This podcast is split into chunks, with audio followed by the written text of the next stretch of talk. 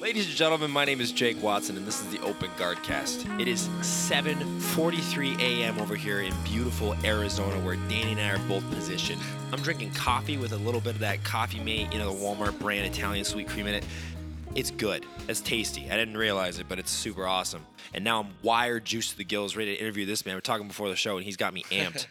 Uncle Coach Kevin, who is also drinking coffee. Look at that. I mean, See it's, that? it's 10:30 here, and I'm, I'm about in the same phase as you are. This is this is my 7:30 in the morning. I rolled out of bed like 30 minutes ago. I was, I was very when tired. Danny told me you guys was gonna be 7:30 where you were, I was like, "Are you out of your fucking mind? You're gonna be okay." I just automatically wake up you're this getting, like, you're getting up at 7:30 for this shit for me? Like, we're good. Three, we can reschedule a little bit later. Well, man, we uh, we've done a podcast. I remember when we interviewed Andre Galvão. It was our first big guest, and he was like, "Yeah, okay, I'm available only Thursday, 7:30 a.m." And me and Daniel like No, I think it was like six. talked about it. It we were was like, earlier. "That's."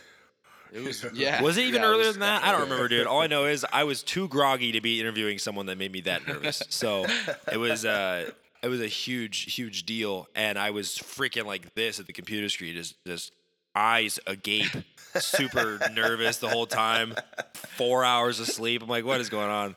But uh, yeah, it's great to have you on the show, man. Um, we we we talked a little bit before the show, but we didn't want to didn't want to waste any content, so we're jumping right into it. How's your day going? Good man. Yeah, I freaking uh, kind of had my girl over this morning. Last night, she left early today, and I woke up, laid my eyes back down again. She had to get up early. She left at like seven, so I woke up, was gonna stay awake, and I was like, eh, I'll just go back to sleep for another hour. I didn't sleep very well last night. I was just kind of groggy, rolling around. But you know, whatever. Same old shit, ready to go. Firing off my day. I got like three private lessons today. I got a lift. I got all kind of shit to do today. Nice. Nice. So, do you did you train like last night and it's hard to wind down? I've I've been having issues sleeping. Just been I just I'm getting old and just I just don't sometimes I freaking just stay in bed. So you know I opened my gym up too, so I've got a million things running in my brain and you know stress and all the other stuff like that and just wondering, worry and shit. But I mean nothing serious. I have been training a lot. I have a a pretty yeah, competition coming up against a really tough kid next Saturday. William uh, Vincent. I've gone against him before in the ADCC trials. I'd lost by uh, ref decision, double overtime to him. He's a big kid, tough kid. It's just one of them things like a promoter, local promoter was like, hey, you want to have a match? And I was like, ah, I guess. I gotta train. for right, you know, now it's like, I mean, I had a I had a pretty tough session yesterday, man. I went to a couple ten minute rounds. It's a ten minute overtime or ten minute EBI stuff, submission only. I had like three 10 minute rounds, like Matt Arroyo, Luis Mata, Dan Martinez. Like I'm just like I'm just like, "Ah." Ooh, Dan Martinez. like Dan, Dan's so goddamn good. That kid's fuck him, man. It's one of feel those things, like, I'm uh, talking. I'm talking a whole lot. I'm sure you guys understood this when you were gonna have me on, but like, um, oh, Danny and I have said this on many occasions that if we like a, a good podcast is when the guest talks the whole time. and we talk very, very talk. Why would we invite somebody on to talk over them? You know, that's like kind of weird to invite a guest on to make us look better. You know, you like, talk about you talk about like the Dan Martinez thing, and like, uh, you know, I talk about like, you know, I'm pretty fucking good at jiu-jitsu, and I don't whatever, not bragging braggadociously, but you know, I've done a few things. I'm pretty cool. I've competed and shit like that. And like, I, you know, most of the time when I roll with people, it is in. uh almost in a in a in a teaching manner with like 98% of the people I roll with. You know, oh, that was pretty cool. Let them work a little bit here. But I'm, you know, I'm checking my voicemails and, you know, waving to the fans and shit, you know, like, but, uh, you know, when I roll with Dan Martinez, it's just it's just amazing, like because he's kind of doing that to me. you know, And yeah. when you think and Ma- Matt Arroyo, same thing. When you think about just the levels of this thing, and I tell this to my students and stuff, it's like you know, you might look at me as this like god of jujitsu or whatever, but the reality of it is, is there are people out there that are apex predators to me that just like swoop down and like and then spit me back out again when they when they're done with me. That's funny. So you mentioned guys like Matt Arroyo, Dan Martinez. Like I, I know you're a black belt under Matt. Do you want to talk about like some of your early influences in jiu-jitsu and, and how you kind of got started in grappling and jiu-jitsu? Yeah, man. So, you know, I was uh, I boxed for a long time, and uh, I was gonna be a professional boxer. I had this goal in my mind, but I was always a fucking stupid kid. I was partying and doing shit. Never really like focused on things. You know, at the time when I was coming up You know, the UFC was just like a that was still cockfighting. You know what I mean? That was like, what's that shit? You know, nobody was making any money out of it. It was just like a like a like a county fair type thing or something. And I wrestled in high school. I kind of wanted to wrestle in college, and it never panned out. And um, I started getting some concussion problems, and I quit boxing because of that. And then I decided, you know, I was in a gym teaching a boxing class, and Matt opened up his uh, jiu-jitsu gym, like in the in as a part of the connected to the gym. And I was like, oh, you know what? I'm gonna give this MMA thing a try, cause why not? You know, I want to get a run at it. I was kind of 30ish and like lethargic and lost and listless, and I was like, you know what? I'm gonna get one more run, and sure shit, concussion problems started popping back up again. So I was like, oh fuck this, bro. My brain's just too important. I got mental health issues that run in my family. I didn't want to take no chances. So I just stuck it with jujitsu and just, I mean, started competing pretty heavily around brown belt, and then yeah, here we are, man. It's awesome. So, uh, what like sounds like you started jiu-jitsu a little bit later than some of the, you know, elite black belts who who are starting nowadays. How old are you when you really committed fully to just pure jiu-jitsu training? Uh, I mean, t- just to. So that's a that's a weird question because you know I've always worked. I was kind of a career bartender for a while. I had a really good job. I worked at a fine dining restaurant. Um, and made you know really stupid money and made stupid connections. It was getting benefits and 401k and the whole thing as a bartending gig. It was you know kind of unheard of, you know, and you know serving steaks and lobsters to freaking you know rich people and just having a cakewalk through it. It was awesome, you know. Uh, I worked there for 13 years and it shut down. I had been training during them, but training was just like, ah, you know, I'll do a NAGA here and there. Never really thought of it anytime seriously. And then um, I tell this story a lot, and I'll tell it again because it's a pretty good story. So, I mean, it's not a good story; it's just a story. It's just facts, you know, perseverance and shit like that. it's not. It's not really a fun story, but um, so three things happened all at the same time. Actually, four. Um, the restaurant I worked at closed down, so you know I got a little decent little severance package. Not really a whole lot. I had some money saved up, so I kind of was like living off of that for a while. Um, during that process, uh, my dad died of cancer. Um, I got a DUI, which sucked. right? And then there was one other thing that happened. My girlfriend broke up with me. So like there was like four like huge, huge, huge. My dad dying was huge. Me and my dad were super, super tight. That hit me like something. It's still probably the toughest thing I've ever dealt with in my entire life. So I was in this very listless place of like I could have gone either way. You know, career bartender isn't really like something you put down on a high end resume. So I'm trying to like strike fire again and find that amazing bartending gig that I had before. They just don't come around. So I was kind of working in dive bars and doing whatever I had to do to, to kind of make ends meet. And I was like, you know what, man? Like, if I don't find something to focus my energy in to keep me from going down this spiral, I'm going to continue going down this spiral. And competing in jiu-jitsu became that focal point. So I started the one big piece I did. I decided to do the ADCC trials in Miami. I think it was oh god, I can't remember 2012. I think it was whatever the one was two years ago, three years ago. It's been a while, and um, I trained for it. You know, just on a like never really competed seriously, but I was like, you know what? A couple dudes are going down there. Fuck it, I'm gonna do it too. Ended up finishing third.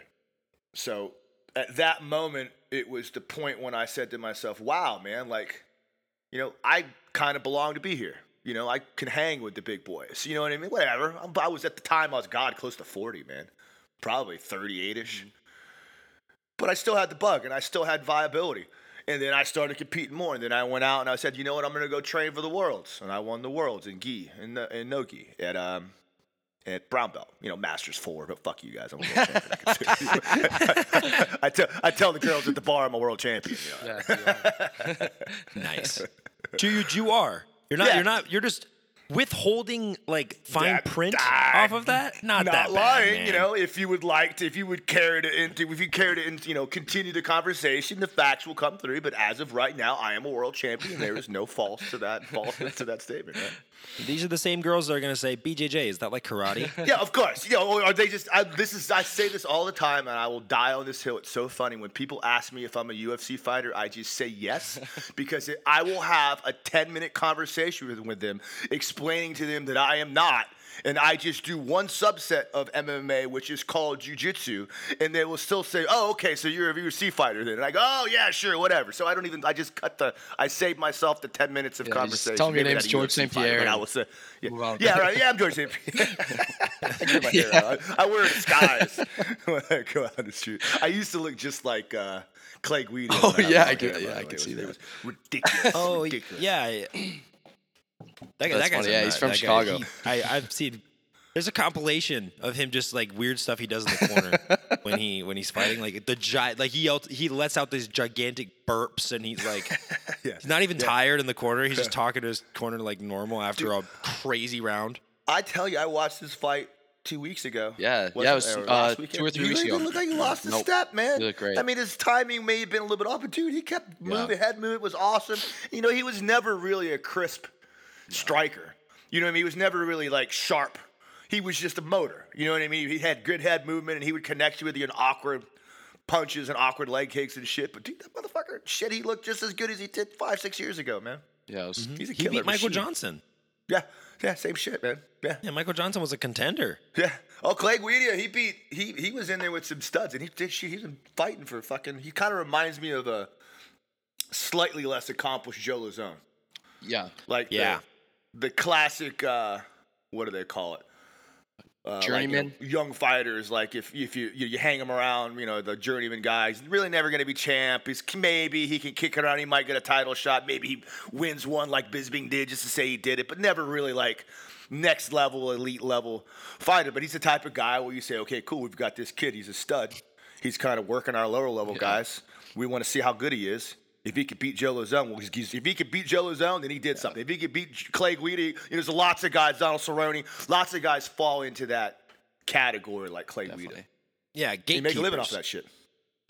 Oh yeah, yeah. They're they're just gatekeepers. Ga- gatekeepers, that was the word I was looking for. Thank you very much. Mm-hmm. So I kind of want to go back because I, very f- I feel like that story was really interesting. Like talking about going from Yeah. like a career as a bartender where you had all these benefits and Yeah. you're making really good money, and then you found something to put your energy into, but it wasn't probably paying you the same as your old job. So was that was that difficult too? Because you obviously had to find a way to to make ends meet. Still, I know you said you had some money saved up, but it's different when you go from like any consistent paycheck that's really good to not Yeah. getting that anymore. Uh, it was tough. I mean, I had to, I had to go work, and I mean, I've, dude, I mean, I've bartended in fucking gay bars, shirt off, and having the, the boys smack my ass. I mean, I made, I made good money doing that for a while. It was, and you kind of gets, you know what I mean? You get kind of in the, it's, you know, obviously I'm a fucking narcissist, so I loved it, but like, you know, but you also kind of you know, you get caught up in the thing and you have fun with it, but after a while, it kind of like you got it got t- wore it took its toll on me. You know, I just couldn't fucking deal with the shit no more. You know, I worked in dive bars where literally there was like homeless people smoking spice in the back room, and I got to go like yank them out. Everything they're yelling in your face, some crazy homeless person.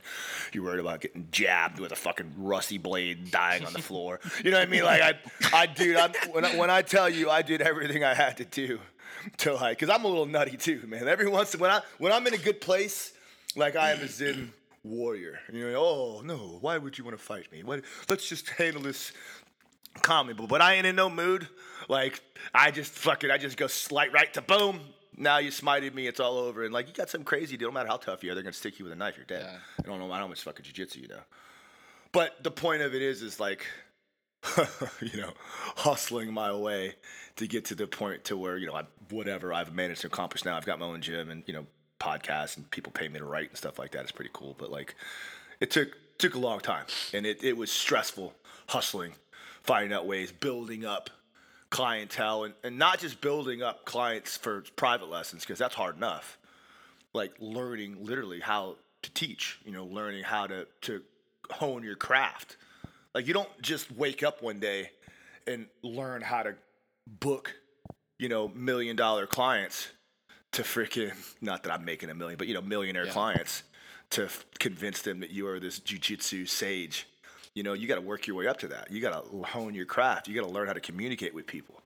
You know working in the high end restaurant business kind of as a bartender taught me that a little bit but like still you you have to have that assurance of yourself to be able to tell people that what you're saying matters in the jiu-jitsu relevance and that only takes time. That, that's not, not that's not something you can just wake up doing. You got to work your ass off. That you got to struggle, and you're going to lose people, and it takes time and effort. Mm-hmm. Well, do, uh, as a part of your journey with that, did you ever like read any books? Was there anybody who helped you learn how to teach? Any mentors you looked up to? Oh, I mean, yeah, of course. I mean, Matt Arroyo is my been my dog from day one. Like, I can't think of a better mentor figure, you know, of success than than Matt is.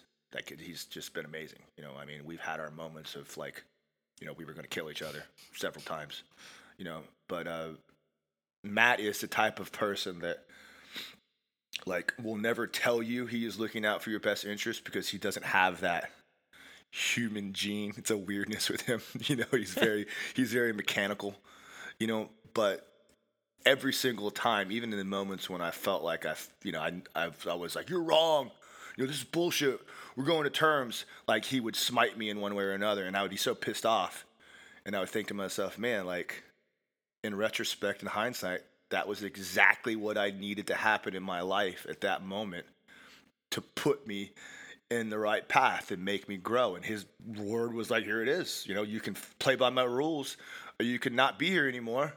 But if you do this, it's going to make you better because I'm going to take you along the ride with me to success. There's certain people in life that are so remarkably driven and so prone to success that if you just hang on to them, you're gonna they're gonna take you along for the ride.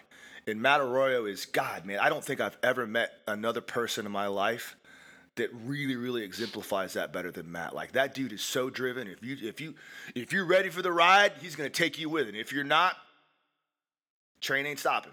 You know. Yeah, he's someone who's a, a really, really good teacher too. So was teaching something, coming up, learning from him, was it something you knew you wanted to get into at some point? Well, I mean, yeah, I mean, I didn't really think of. It's funny. I wanted to be Kurt Osiander for a while. That was my big thing. I was never. I'm gonna fucking. You know. I'm gonna be this new. You know, edgy. Like I'm gonna. I was doing technique videos and trying to build my site and all this other shit. And like it's, I could have probably done it if I kept with it, but I was, you know, flaky about it, and that's just a hard. That's a hard nut to crack. Like you gotta have, you gotta have desire and and tempo, and you know, you got to keep pushing it out there, but you also kind of have to be a little bit lucky. You got to have a few things happen for you at the right time, at the right space, and be able to capitalize on that momentum to take you through it. I mean, it's there's only there's a reason why there's not a thousand Kurt Osianders out there. You mm-hmm. know, like that was my goal. I wanted to be this internet personality, and I started doing the podcast and all this shit like that. But I teaching the private lessons was was you know a solid source of income for me. You know. Yeah, that's interesting. That makes sense. Yeah, no, no, for sure. Jake, did you can you kind of relate to that? I know you started teaching more like group classes, but was uh, was that something you felt like you had to like develop as well? Was like teaching the privates? Well, teaching private lessons for me is is still something I'm growing. Uh, as far like for me, learning how to coach came from uh, not just watching people or watching my professor Andre, who I've been with since I was 12. Uh, it was also watching people give speeches because I felt like it was sort of the same sort of the same thing. If you're teaching a group class, you're teaching a group of people, being able to articulate a message and you know relate jujitsu to real life, which is something Andre does really really well. He'll give you if he knows he has a lot of football players in a room, he'll use football examples to describe jujitsu concepts. And if he has a lot of people who came in off of desk jobs, he'll relate it to real life things because that's easier for them to relate to. And I just feel like I learned uh, a lot of different things through books I read. Like I read a lot of like the parables of Jesus because I'm Christian, and I feel like the way that he relates things through stories is really cool too. So whenever I'm trying to teach a class, I'm just using stuff that I saw when I was when I was younger and watch stuff. And I, I also feel like the private lessons are a little bit of a different challenge because if you get used to teaching group classes and you're really good at relaying it to a whole group setting, and then you got to dial in on just one person that was something I initially struggled with. Now I'm a lot better at it, but you go from like giving a speech to having a conversation. And then you that's just kind of two different ways of teaching. I struggled with it first. But both of those are really my professor really helped me with too. So I, I definitely relate to you there. He's he's the kind of I've spoke about Andre on the show several times and that he's uh in the best way I can possibly say it. He's like a he's like a psycho for jiu-jitsu. He wakes. He, he's up right now studying Yeah, jujitsu sumo. or teaching a private lesson. You know. I've taken a couple classes from Andre out at um. You, you might know my homeboy uh, Gorilla. He's a black belt out there. Anthony. He's, he just he just had a kid. He trains at Atos. He trains San Diego Atos. He probably oh, knows I'm. you. Oh no, I'm not. A, I'm not an Atos competitor. Oh, okay. You, oh, never mind. You're talking about. I thought you meant There's a lot of Andre Andres. There's a lot, There's of, a lot of Andres. Andres. That's But, funny. um, That's funny. Well, there is. You know, Andre will say it. My my Because coach you is mentioned Andre. having Andre Galvão on earlier, and I was like, oh, he must be training. He must train Oh, Andre true. Yeah, no, I, I've lived in Arizona. I've lived in Arizona since I was Oh, yeah, s- I'm an like six years old. No, it's okay. I should have uh, I should have introduced myself as Jake Watson from Arizona. Hey, that was good. Nice work, kid. but uh, Andre Maracaba is my is my coach's name. No, you you uh, you made a good point about that. The idea of connecting with people in private lessons, and like s- that's something that you know, even in general as a teacher, like it, it's true though. Like I, you know, I've been gifted. I have a. I'm I'm a decent like orator. Like I'm one of them person that just I.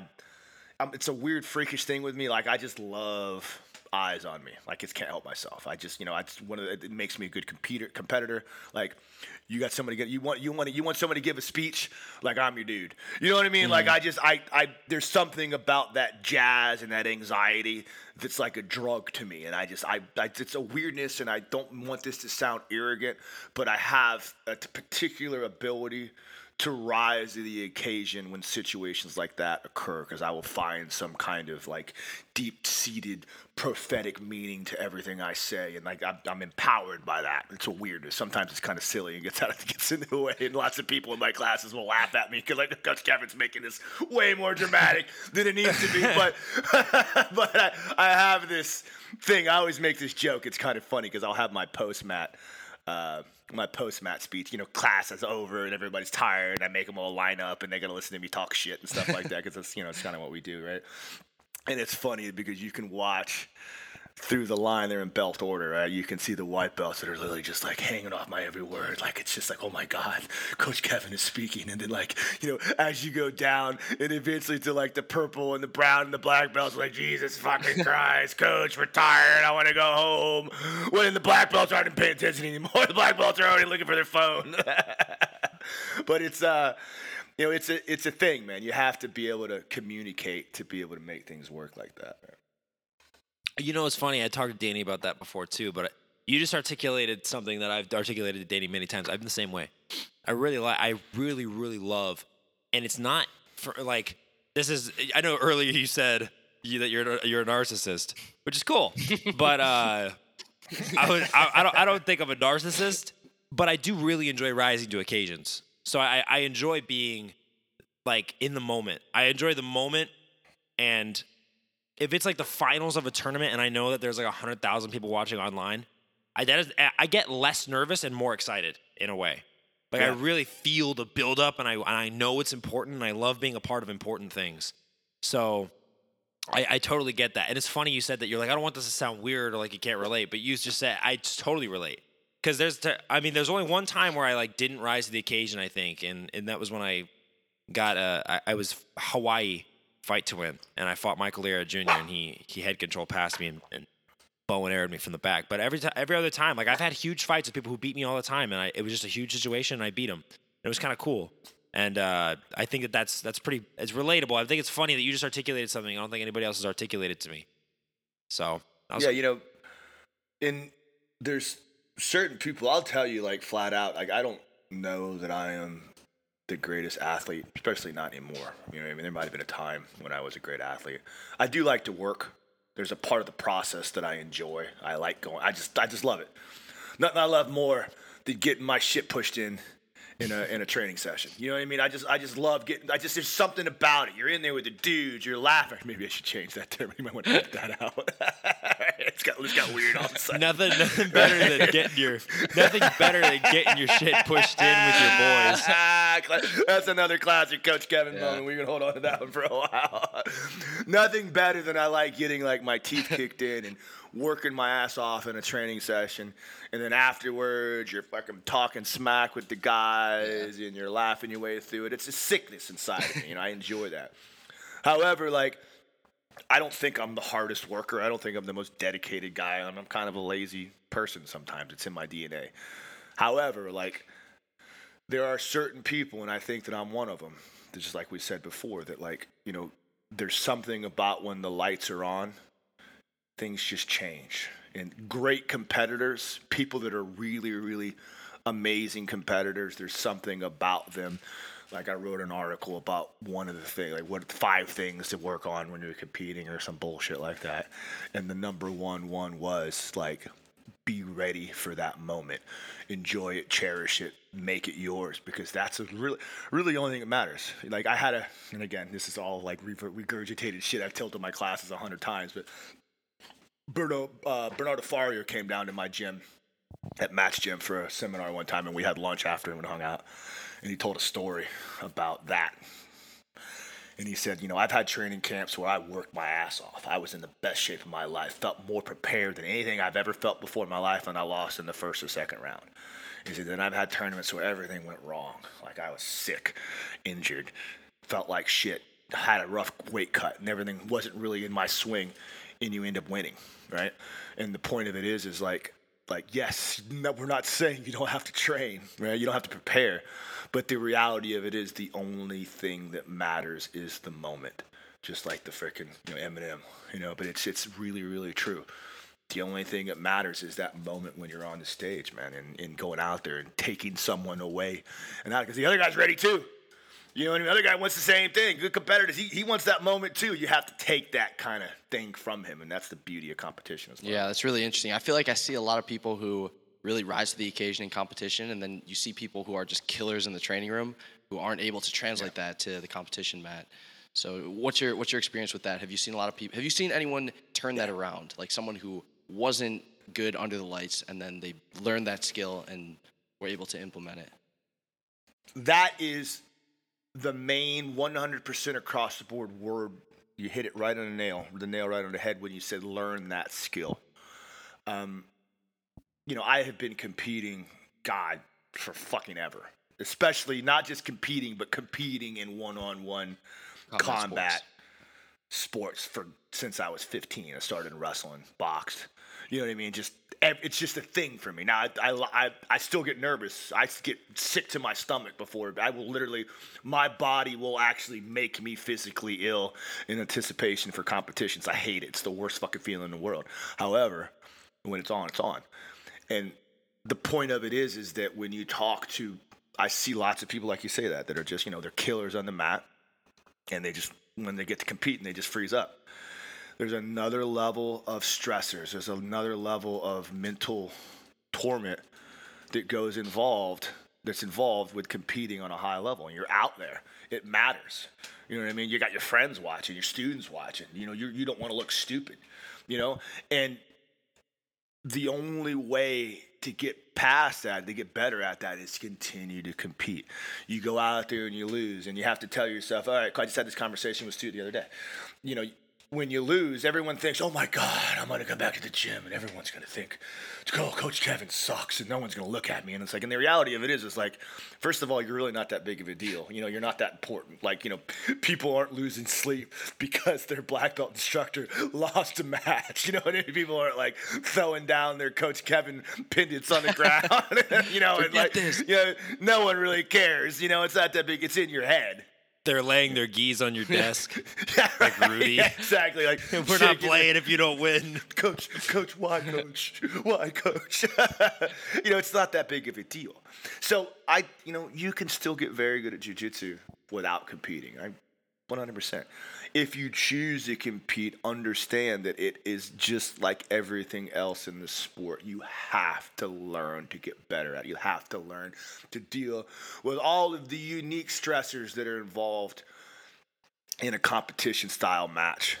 You know, the fucking exasperation, the, the fucking, you know, the, the anxiety, the mental flow, the falling into that fight or flight that kills your cardio, all the other things that are involved in that, you know, that you just have to get used to it. You got to deal with it. Yeah.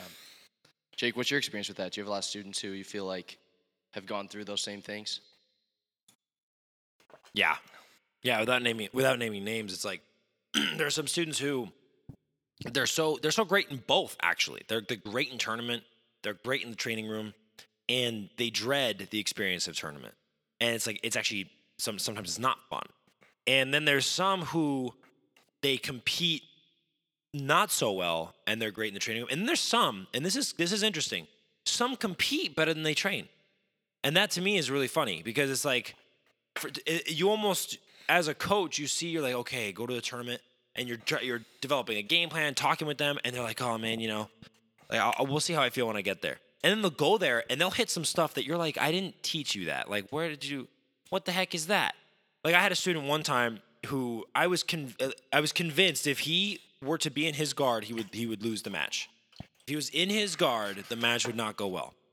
And then he gets in his guard, does a spider guard sweep, and chokes the guy from mount. And I'm like, uh, as a coach on the sideline, I'm freaking yelling, like pounding the pounding the barrier, going nuts. But then he gets off the mat. I'm like, dude, what was that? He's like, I don't know. I just did it. I was like, I was like, that's fantastic. saw it on Do it again next time. And then he did it again next match. No, he saw us do it in class. He just never did it during a live roll. So I had never thought that he ingested the information since he didn't try it during a live situation. And that's it's just so funny to me how the dynamic works as a coach. As a competitor, I uh, I used to compete. I think I used to compete pretty okay, but I only had close guard and triangle, and then that was it. And if I didn't do those two things, it was over. The match was a bust, and I was gonna lose. I had no passing whatsoever. But um, it took a it took my coach starting to talk to me more like I was more like I was uh, his nephew than I was a student because I was training with him all the time, and then eventually he just goes like, "Okay, look, you suck Uncle at this. Coach Andre? You suck at yeah, Uncle Coach Andre is like, listen, you're not good. You, you gotta, you're not good at this, at this, at this particular situation. He was, he started saying like stuff more like that. He wouldn't tell me I suck, but like, like, listen, this thing right here, you're not But good you at. it, well, so you gotta get well better at it. right? Exactly. right. But, but to, to, if I talk to a student like that, they might be like, "Who's this 23 year old guy talking to me like I like I'm stupid?" But I was stupid. I was 14, so it's like, at the end of the day, I, I, I needed that kind of talking to. Would you do you feel like as a coach it's fun? This is a good question. A good little segue Yeah. into a question. yeah. Do you feel like as a coach, um, there are some students who you have that sort of dynamic with? Like you, you there's some who you have to kind of come at a little, a little Yeah. softer. Some you can just freaking crash down on. So it's funny because if I'm the king of crashing down, I try not to. I, I always just tell people like, man, like you guys don't understand. You're only here for an hour a day. Like I'm spending 12 hours a day watching people do the one thing I love more than anything else in the world poorly. You know what I mean? like, you know, imagine that Groundhog Day. You know, like, you know, the thing that I've dedicated my entirety of my life to. I'm watching people do it horribly, you know, over and over and over again, and trying to pretend like it's it's awesome.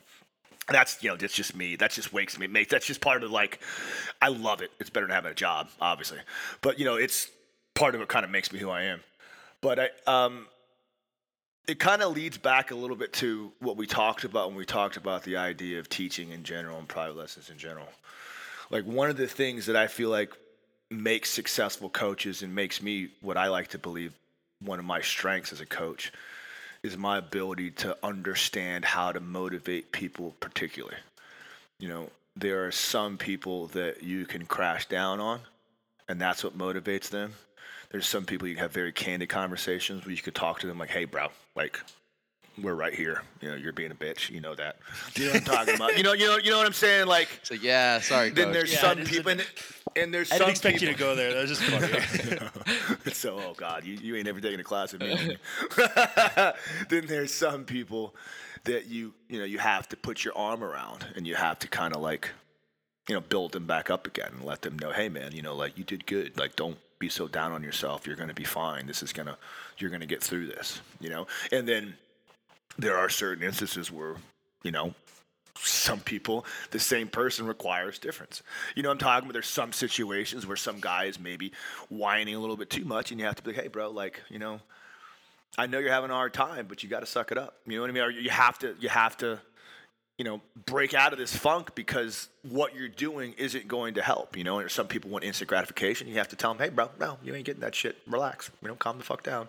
It takes time. It's a process. You know, these are all things that you have to know from a person to person, you know, situational basis. I, ha- I, I, I forgot agree. the question, but I don't know if that. You basically you, you you answered my question in, in a very um, in a very dance around it and then threw it way. Alright, good. I liked it. I liked it. Cla- classic prose. Yes. It's like it's like when your uncle does get your. Lit- this is literally my uncle giving me advice. This is my uncle, Yeah, Coach that's pretty Kevin, That's it. giving That's me it. I- advice. I, was. This is fun for me too. This is one of the things that I really enjoy. Like I, I there's not much that I enjoy more than talking to like high level purple belts and high level brown belts when they come asking me dumb fucking questions that they should already know. Because when you're a brown belt, like your goal in jiu-jitsu is not getting better at jiu-jitsu per se right? You're already fucking good. You know what i mean? You know you know all the techniques. You know there's nothing much more i'm going to show you. Maybe a few cool things that i see on fucking instagram that i can kind of show you but it's not going it shouldn't be blowing your mind. You should be able to go oh that's amazing and then go okay cool what it really is though is this this and this and combine you know it's not that it's not that crazy x guard fly through triangle. It's really just oh, okay he just went from x guard into a triangle and you know, it's super easy. You should be able to connect the dots right? But what you're doing as a brown belt like a high level purple belt is trying to find what makes jiu-jitsu like real, what makes it tick, what makes it alive, and you're trying to become a part of the whole thing, the big picture, beautiful beautification of why we really do this to become connected to the art and learn to love it truly intimately and see it for what it really is. That's what brown belt's all about. So one of the most one of the most fun I have with brown belts is talking to them when they come to me with questions, and I just kind of have this Jedi sage wisdom that I know I'm just fucking with him. You know I mean? like I'm just telling him like dumb shit because like the question's stupid anyway. It's like you already know the answer, brother. Like you don't. I'm not here to give you the answer. I'm here to make you think about what I'm saying in some abstract manner, so that you go back and you go, man, fuck Coach and you think about it. You think about it yourself, and you come your own to conclusions. Because I'm not here to. You know, when you're a brown belt, I'm not here to teach you anything. I'm here to make you learn for yourself. You know, that's one of the things I have fun. I, the, I love it. I love it so much. Brown belts are my favorite, favorite, favorite because I just fuck with them so bad. like we said though, you're teaching them. You're teaching them to learn. Like minus all the all the messing with them, that is teaching them how to learn for themselves. Like how to look at jujitsu in a way that they can actually become their own teacher as well. really fall in love with it because you think, and this is this is the thing, when you get your black belt, you know, it's everyone says it. You know, then nothing. When you get your black belt, like nothing changes. You're just like, oh fuck, I'm a black belt now. It's not like you have this magic power. Just now, it's black belt. But there's something about getting your black belt that you've earned the right now to no longer care about the anxiety of reaching that next belt. You know what I mean? So every other belt, everything you're doing is in one way or another focused on what can I do to get to my purple belt? What can I do to get to my brown belt? What can I do to now eventually get to my black belt? Then when you get your black belt, you just get stripes for time served. So when you get your black belt, you're not doing jiu I read this. In, I read this in a, an article 100 years ago too. I didn't come up with this myself. But you know, when you get your black belt, there's a certain degree of I don't care about the future. I'm doing jujitsu just because I love it. You know, maybe if you're still competing and things like that, obviously, but like, you know, I'm doing it now just for the joy and the beauty and the love of the art because nothing matters anymore. And that's what you do from brown belt. You learn to discover what the big picture of jujitsu is and why I love it and why the anxiety and, and all of these things aren't really worth it anymore. When you get your black belt, you have mastered, you've come to that point of almost like, I don't even know why I do jujitsu anymore. Guess what? You're a black belt now. you know, it's kind of, it's fun, you know. Definitely. So I do kind of want to pivot a little bit and talk about like all your involvement in jiu-jitsu media, and it's kind of kind of related because you know you like to put your voice out there and, and and write a bunch of different articles, and you do podcasts and all that stuff. What do you what motivates you to originally get involved in that stuff, and where do you see it going like in the next five years as the sport grows? You know, man, like I said, there was a part of me in the beginning that was, you know, there's a, a very odd thing in human nature. Um, there's a very, like, parable-ish kind of concept that, like, is a charitable act less or more charitable because the person that is doing that act has ulterior self-promotion, you know, agenda, agenda, right? Like if a rich person donates five million dollars to a kids hospital, but he's getting the tax credit for it. Like, is that donation any less charitable? You know, did the kids that have cancer that now have a facility, did they give a shit that he got a tax credit for it? No. You know what I'm talking about? They're, they're getting cancer. They're not going to be like, fuck this guy. you know, man, they're like, bring me my chemo. You know what I'm saying? Let's say there's, there's that's horrible, but you get the idea, right? Um, so, in context of that, you know, when I first started getting into media, like it was very self centered right? It was not necessarily so. I had a message, but there was more about I wanted people to see how creative and genius I was and how important I am to be able to spread my word to the world, you know? Um, and that drove me to kind of get better. And I would be lying if I said I still don't have a little of that kicking in my head. Um, however, there's really, truly a love that I have for this sport, all things fighting, like it's a weird Hemingway esque kind of feeling. I'm not saying comparing myself to Hemingway, but it's the same kind of thing. You know, I I, I really uh, I really enjoy. There's another artist that I fucking came. Uh, Alberto Camus is another one. I can't think of. I probably said it wrong, but whatever. Um, there's a very weird part of me that really wants to to help people, to spread the word of jujitsu and how amazing it is, and to get those things out there. And I think that journalism is, you know, something that's really missing aside from just the wash your stinky gis and all the shit like that. That's kind of clickbaitish. You know, I've always had a joy for writing, and I want to get people to go out there and like love jujitsu the same way that I love it in whatever capacity I can make them do that. You know, if it's self-centered a little bit, sometimes I guess it is, but the end result is always the same. Where did your joy from writing stem from? Man, I've always written. I, I wanted to be a writer when I was a kid. I used to write poems. God, I can, Jesus, I can honestly, dude, I can remember. God, as far back as I can remember, Jesus, like eight, nine years old, I used to write weird short stories and all kind of things, and like you know, it was just a weird. Again, probably because I wanted attention. You know, I had a pretty weird childhood. You know what I mean? I had some shit go down as a kid that kind of made me need to have this attention, you know, all the time. But then I started writing poetry and all these other things like that. And then when I graduated college, you know, I was very artistic. I didn't graduate college. I went to fucking college. I went two years when I graduated high school. Like I had this whole like I wanted to be this, you know, writer, and I thought about all the beat writers. I thought I was gonna be Jack Kerouac and freaking Charles Bukowski and all this other shit like that. So I started writing poetry, and then I kind of lost my lust for it, and you know, and I've always wanted to do that, and I felt like writing articles. I've cultivated my ability to write more and more over that course of that time. It's really funny how much how much it seems you and I have in common because that's like I've always really liked writing too. When I was in high school, I wanted to be a, a broadcast journalist. I wanted to do uh, I wanted to be a news anchor, and I was doing jiu-jitsu at the time. But then I didn't. I was gonna get a. I was in a program to get a scholarship to Walter Cronkite University, and Oh, uh, cool. I didn't end up going through with it because I wanted to do jiu-jitsu. and uh, that's just so funny. Like um, then now with the open guard cast, like it's really cool to be able to, like you said, cultivate my ability to potentially write and to potentially do broadcast journalism in some sort of sense through like commentary through the podcast.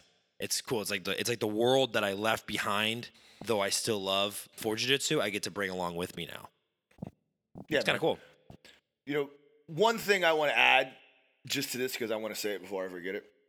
Um, you know, in any of these endeavors of you know trying to to become better at something or like looking to get the public eye and things like that, you know, it's difficult because it's so easy and everyone does it. You put the cart before the horse. You know, everybody wants the clicks. Everybody wants the notoriety. Everybody wants to freaking to feel that special person like they're reaching people because that's the end game. You know, we're not. I ain't lying. You know, I want to figure out uh, this is cool. It's nice.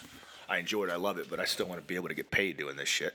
You know, I still want to be able to put something together where at least all my hard work is worth more than me just fucking you know sitting in my laptop and shit. But the point of it is, the point I'm trying to make is this: is that you know whenever you're into one of these creative endeavors, something that puts your image out there in one way or another as an influencer or whatever the fuck we're saying this is, um, focus on the product you're putting out first. You're gonna suck for a while, but you're gonna get better. Keep focusing on building a quality product, and no matter what happens, if you have a show and three people watch it, whatever. Keep at it. Get better at your skill. Continue to continue to get better at what you're doing, honing your craft. And eventually, you'll start to see the payback because eventually people will take notice of what you were doing and it'll spread like wildfire when you get to that point. That's my two cents on that.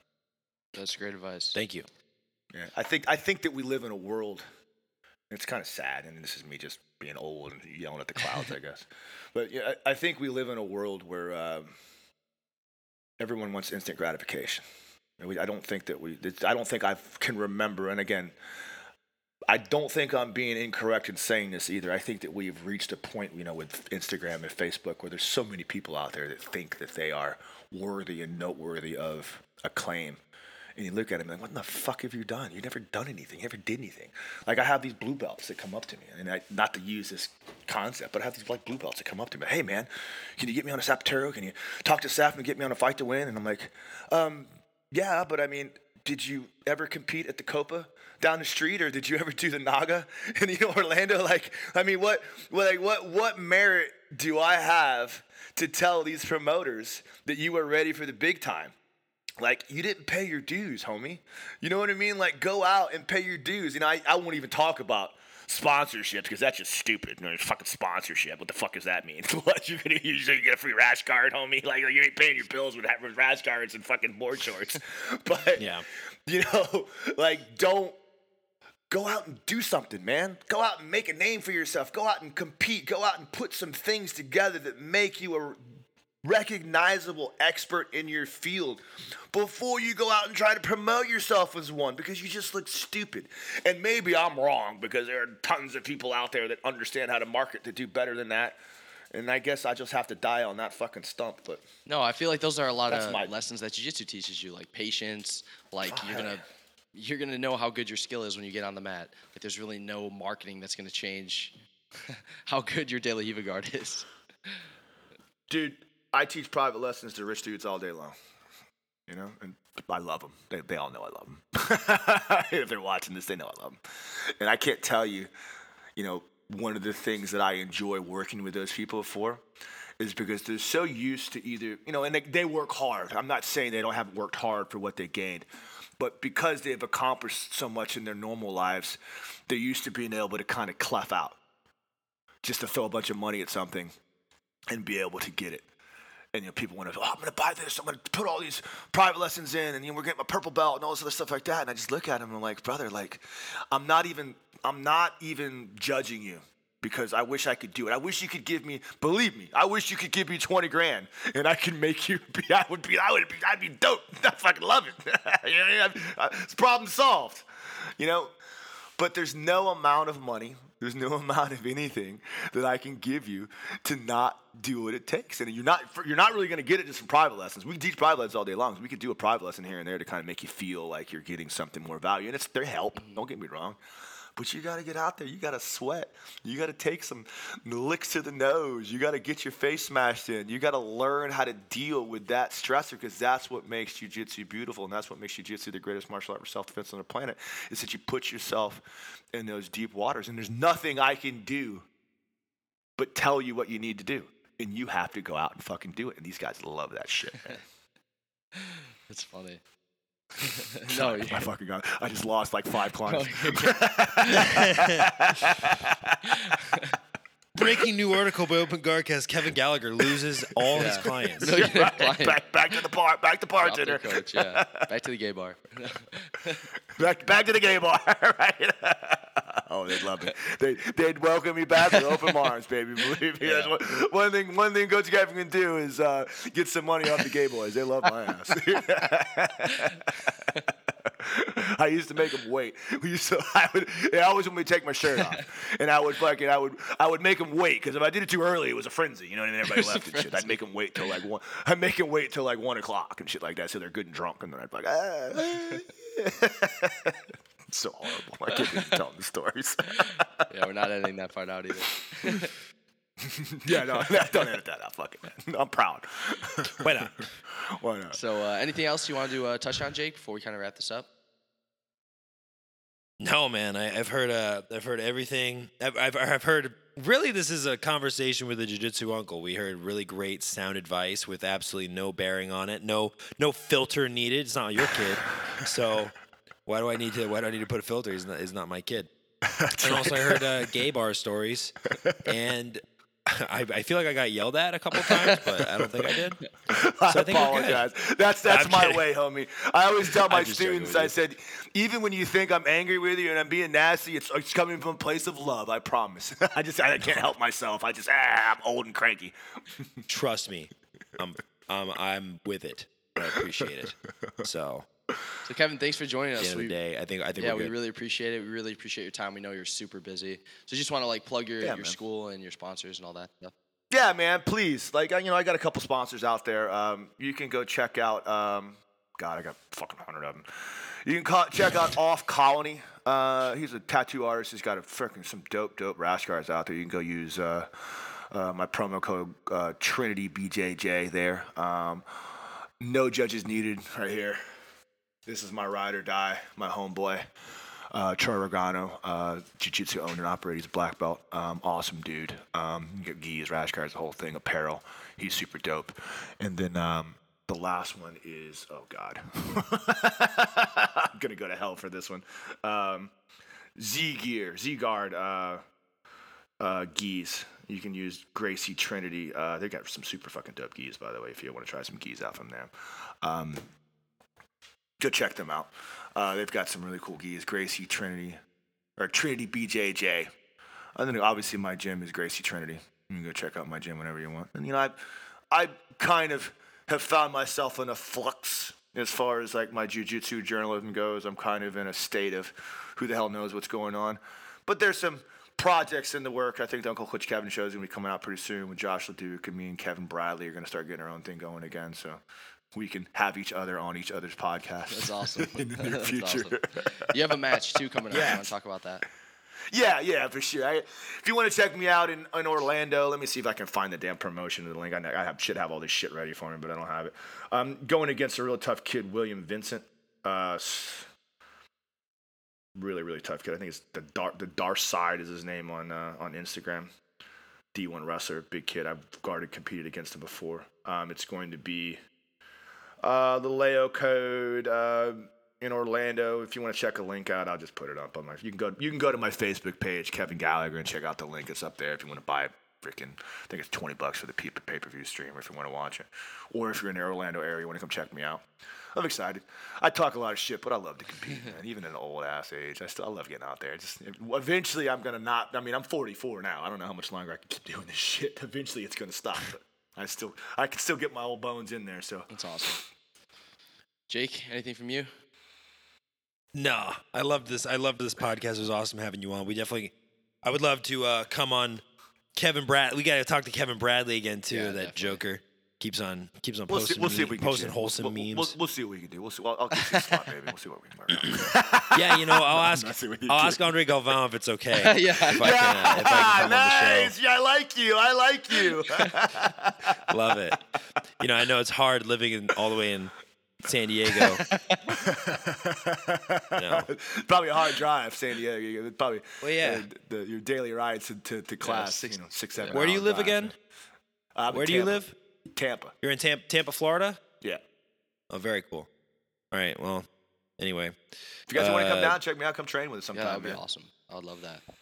Yeah, we come hit a Yeah, I'll come down. and, And, uh, I'll come down and train with you and Josh LaDouche. douche. I like him a lot, partner. actually. I like him a lot.